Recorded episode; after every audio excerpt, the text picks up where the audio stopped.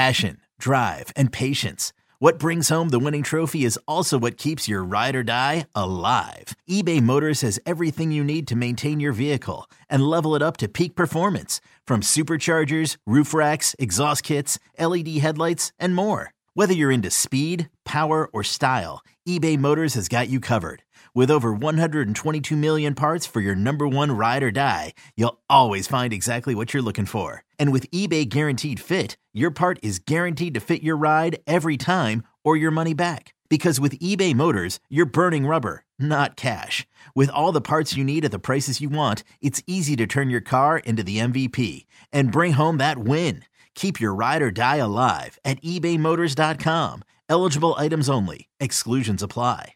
Old Man Winter here. If I had it my way, it would stay winter all year long. Short days, wind chill, black ice, and a good polar vortex. Oh, heaven! Wait, is it getting warm in here? Your cold snap is over, Old Man Winter. Spring has arrived. Spring. Spring is here, which means it's the perfect time to get away in the Hyundai you've always wanted. Visit the Hyundai Getaway Sales Event, where you can get great deals on all of our award-winning Hyundai models, like the tech-filled Tucson and Kona, as well as the spacious Palisade. Enjoy wherever you go with the peace of mind that comes with America's best warranty and three years or 36,000 miles of complimentary maintenance. But hurry in, these deals won't last. Add more joy to your journey at the Hyundai Getaway Sales Event.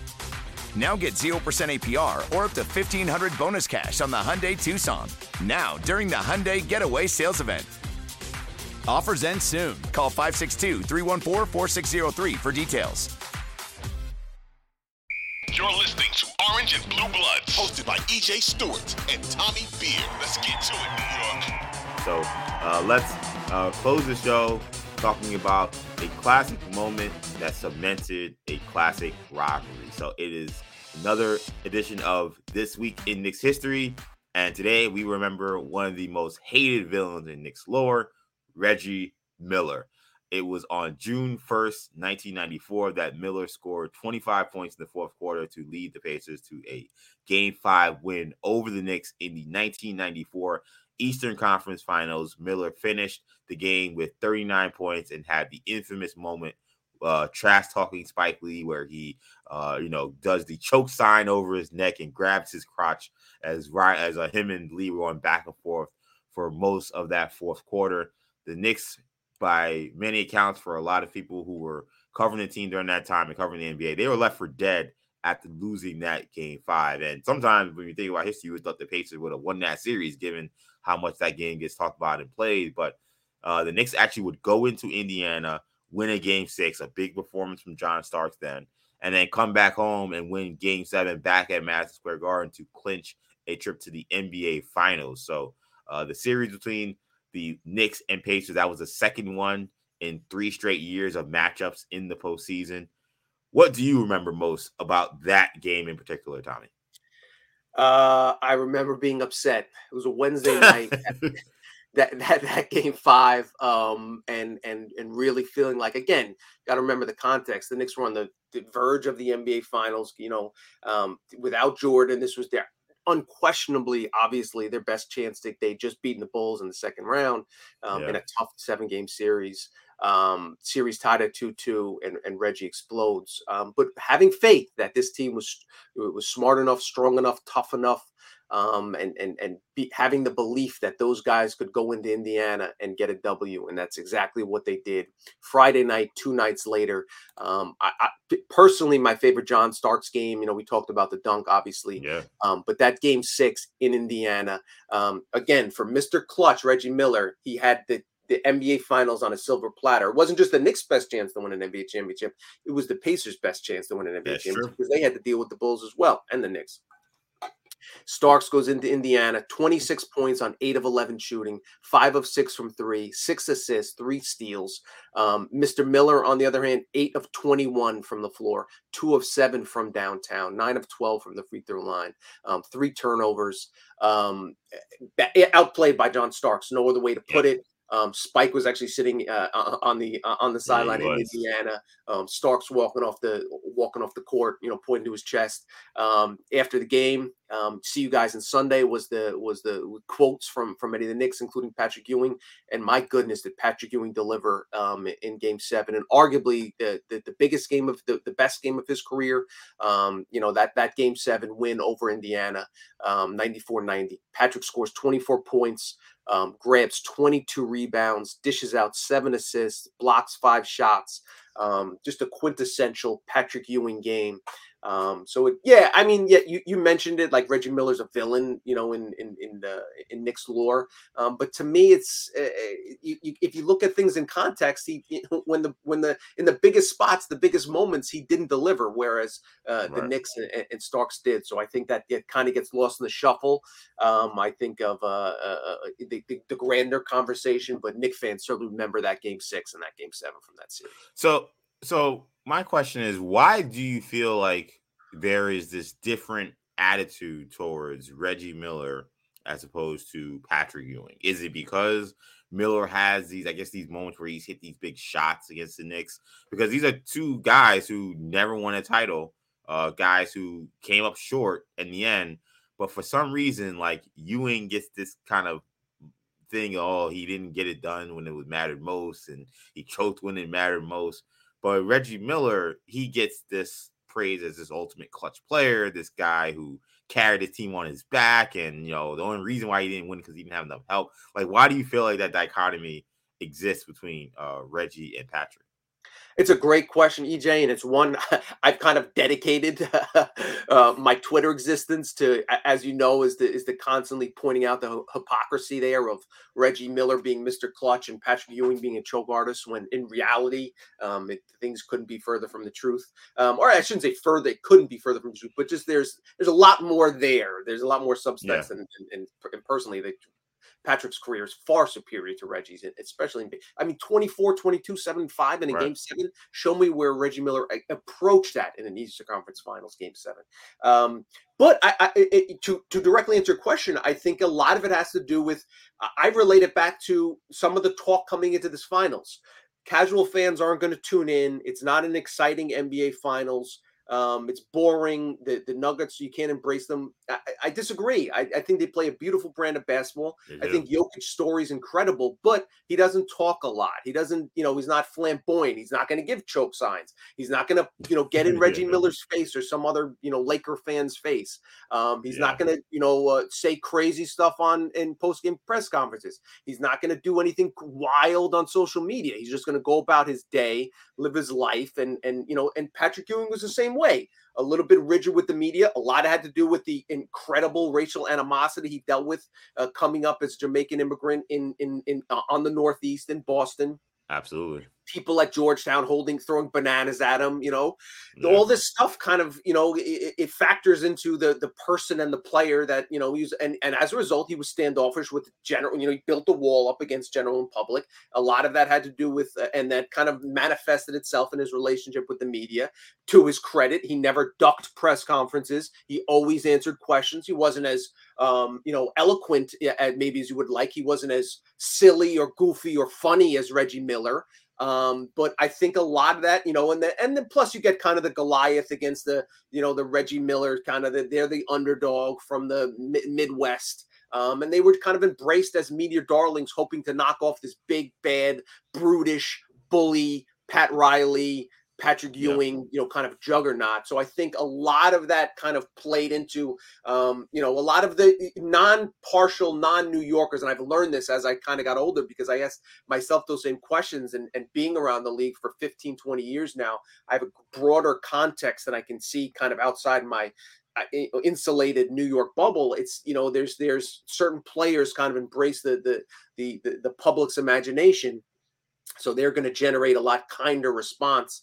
Um, and I think that has a lot to do with um, how we look in, in, retrospect in their careers. A lot of people were hoping Patrick Ewing would fail, and a lot of people were rooting for Reggie Miller to succeed because we would get this standoff with uh, Spike Lee. That even the New York tabloids ate it up and loved it. Um, oh, yeah. Know, Patrick Ewing playing well and doing kind of boring, you know, pump fake shots is not as exciting as Reggie Miller shooting threes and theatrics and the drama that was involved there. So I, I, I, I it's a it's an interesting question to kind of analyze, but I think that's kind of has a lot to do with it. I think that a lot of that is is really true when it comes to the, the dichotomy between Patrick and Reggie. I think you know Reggie has, has made a successful career in the TV business as well, yeah. and that that has allowed him to uh, continue to kind of talk about these stories. And and again, I think for a lot of people, they don't right maybe know the history of how those Knicks Pacers series went most of the time. The Knicks won most of them. Um, I, I do want to want to want to play uh, some of the the last moments in that game with Reggie Miller going off in uh, Game Five. This is, of course, um, the great Marv Albert on the call uh, talking about the game, uh, Game Five. Uh, this is the Eastern Conference Finals between the Knicks and the Pacers. Has been a major factor. Miller open again. His foot on the line. That's a two-pointer and Reggie Miller in an animated discussion with Spike Lee, who is an ardent Knick fan and has a courtside seat. I think Spike has. Reggie uh, Miller to losing John Starks this time for the wide open shot. His right foot was on the line, and Reggie will have something to say to Spike Lee. A 12 to 2 run now by the Pacers as Pat Riley, after that timeout, came out with Derek Harper and John Starks not happy at all with the way Greg Anthony and Hubert Davis were defending. And Reggie Miller has accounted for 10 of the 12 Indiana points here in the fourth quarter. Reggie Miller giving the choke side to Spike Lee. Spike is appealing to the official Dan Crawford. I don't think that Spike realizes he's not in the game. It does not. listen, Mike not realize he's not part of the game there. it was great theater. There's no two ways about it. Like even on even on the uh, on the abusive side of, of that relationship, it was uh, there's no denying that it was you know that it was it was great theater, great theatrics. Yeah, and, and and shout out to Spike Lee for playing a part in that. I think in many ways, like you know, Spike Lee is an awesome director, one of the greatest filmmakers of his generation, of course. But eh, I think that this series, these games with uh, the Pacers, absolutely elevated his profile as well. A lot of people, um, maybe who would not have gone to see his movies, became familiar with Spike Lee, you know, because of him being the Super Knicks fan sitting front row. And it's funny watching the clips of this these games, like Spike looks totally different in terms of like the stuff he's wearing. Like there, I think he's wearing like just like a some regular clothes. Like maybe he's wearing like a uh, maybe like a Jackie Robinson jersey, whatever. Yeah, yeah. But, like you know, yeah. yeah. But like if you watch these, you will see him now. He looks like the you know the Garden Court jester. I mean, he's got the blue and orange glasses. He's got like a blue jacket with orange pants. Yeah, yeah.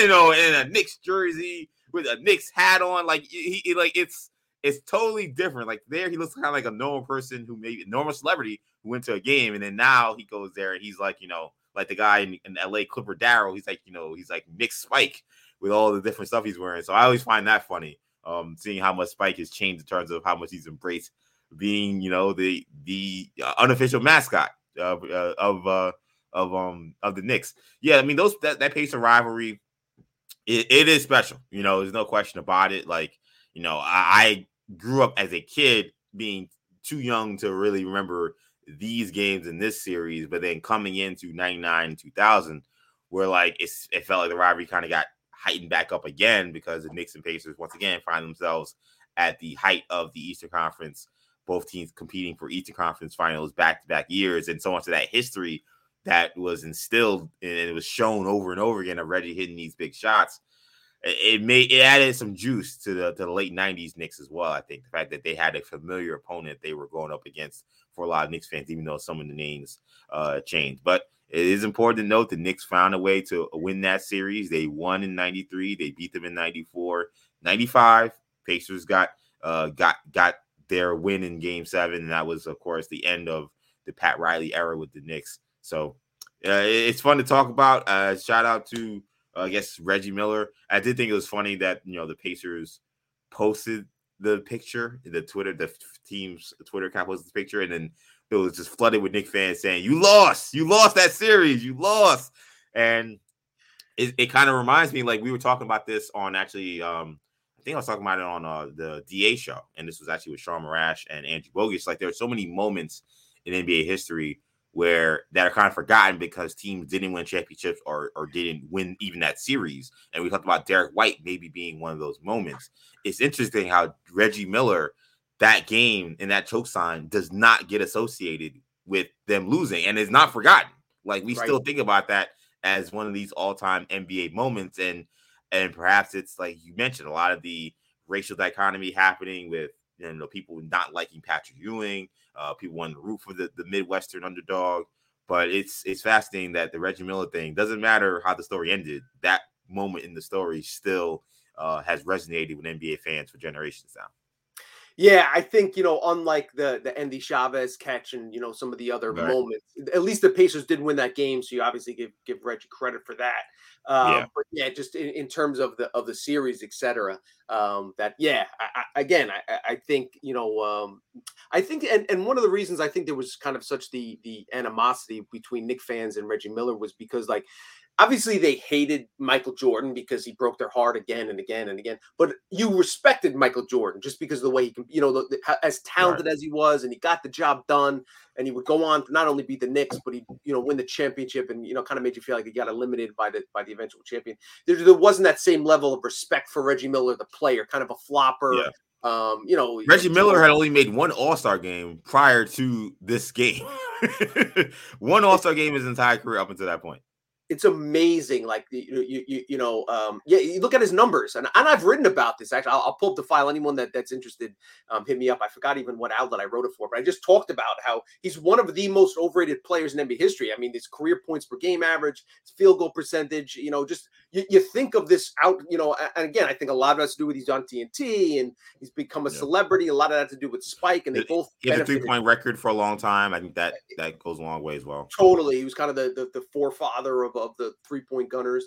Um, and he was better suited to play in today's NBA. That you know, yeah, definitely back in those days.